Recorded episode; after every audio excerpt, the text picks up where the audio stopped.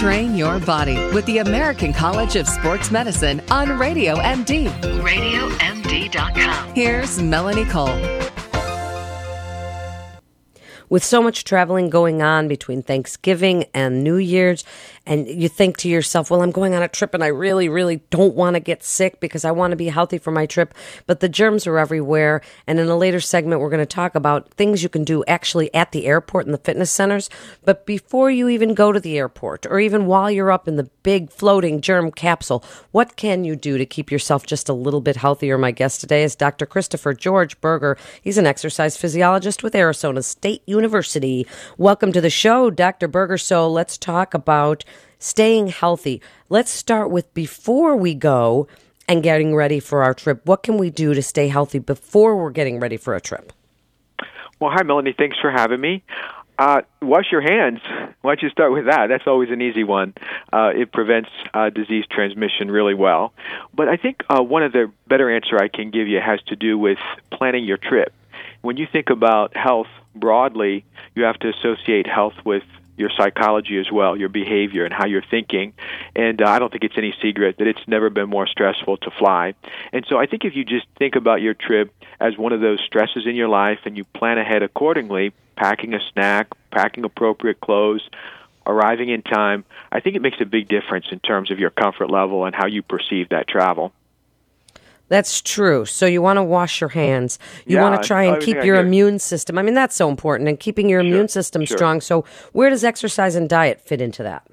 it uh, fits in very strongly. So uh, recently, I took a trip to Brazil, and uh, one of the things that I did was I packed a little lunch on my way to the airport, and I thought it was silly at the time because they feed you even in you know a coach class, economy class, uh, they'll they'll give you an, they'll give you a meal on the airplane, and so I just thought it was a little extraneous on my part. But what I didn't think about was the fact that I didn't leave right away, and so I sat at the airport at Washington Dulles International, and I got hungry, and so I was so thankful that I brought something to eat. Hey, you got to feed your immune system, and so uh, really good antioxidant foods like oranges and citrus and uh, uh, you know even cereal bars that are high in selenium. Those are great ways to feed your immune system. And so I can't tell you that I can't I can't prove to you that it'll prevent you from getting sick but I was sure glad to have that meal uh, while I was waiting before I even boarded the airport and had a meal um, aside from that I think that um, you do need to be physically active I just read a paper earlier this morning that talked again about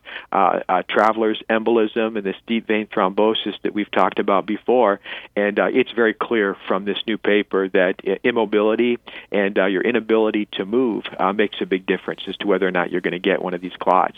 So, uh, in summary, pack something to eat that's healthy, high in antioxidants, and get moving.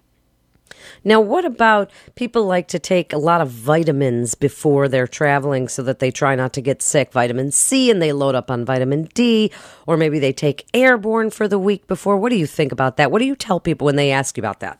Well, I got sick uh, a couple years ago, and I got to thinking about things that I could do from a nutritional perspective to prevent something like that from happening.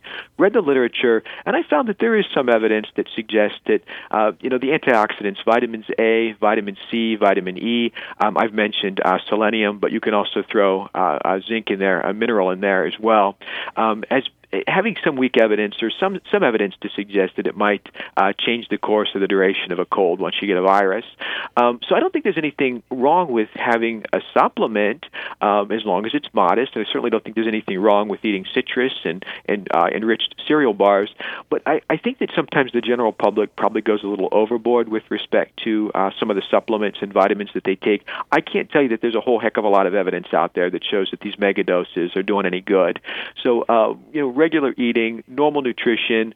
Uh, if you want to pop an airborne or a, a you know a modest uh, vitamin or mineral supplement, I don't see any harm in that. Um, it, it's it's the virus that you don't get. It's the virus that you fight off that you never realized that makes the difference. And so I, I just don't think it's harmful at all.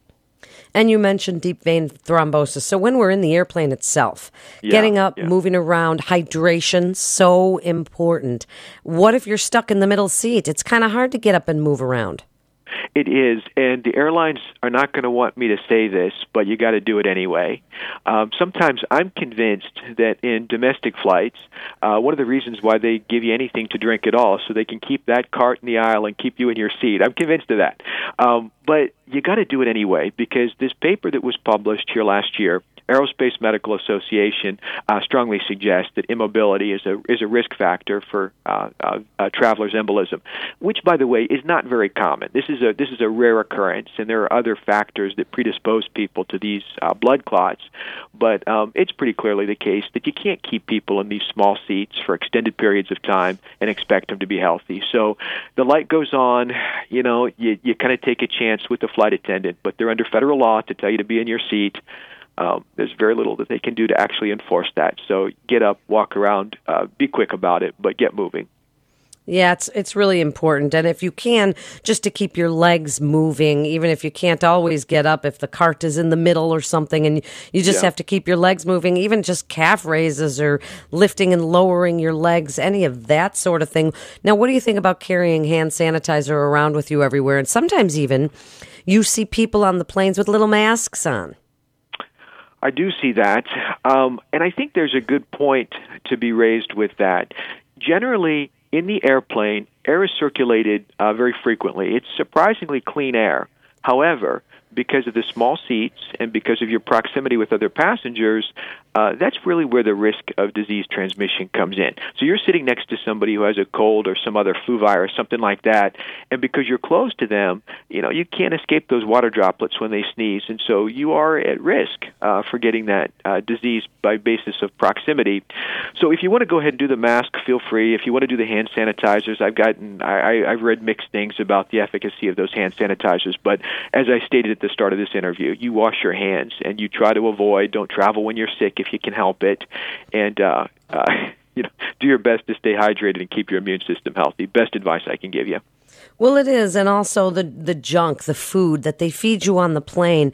Better to bring your own, as you say, the you know good immune fighting foods. Maybe bring carrot sticks and celery sticks, or nuts and seeds and dried fruit, things that you can bring on the plane because whatever they're handing out a, bo- a you know bag of sun chips or something like that exactly isn't going to do much to help you. And we haven't really spoken about hydration. People like to drink on the airplane, Doctor Berger, Oh, and sure. you know, I'm kind of afraid of flying myself, so I I do like to have my Bloody Mary when I get on. but hydration is so important. Well, get a window seat and enjoy the view. You're going to see some geography that can't come from a textbook. So just relax and enjoy the flight. But um, hydration is really important, and you're right. When we talk about hydration, it's not uh, it's it's not a Bloody Mary per se, but um, you know hey, that you has bring, vegetables in it. and tomatoes are very high in lycopene. I, yeah, I get it. Very good for you.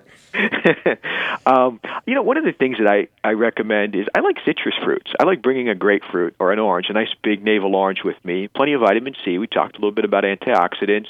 Um, the citrus fragrance makes an airplane smell much nicer, if you ask me.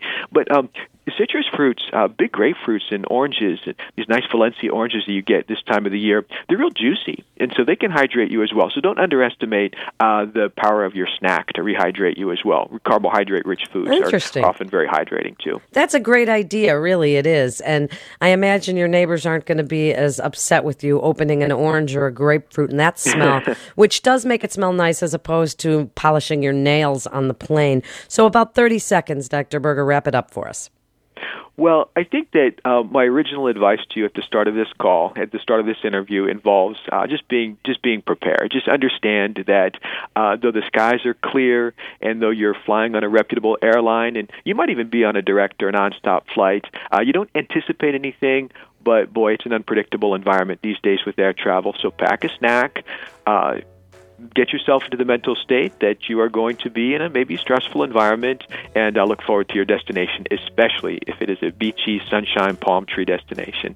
You'll That's be there in no time. Great advice and stress also a contributor to that autoimmune situation. Cortisol never does anybody any good. So keeping healthy while you travel, that's what it's all about. This is Melanie Cole. Thanks for listening. Stay well.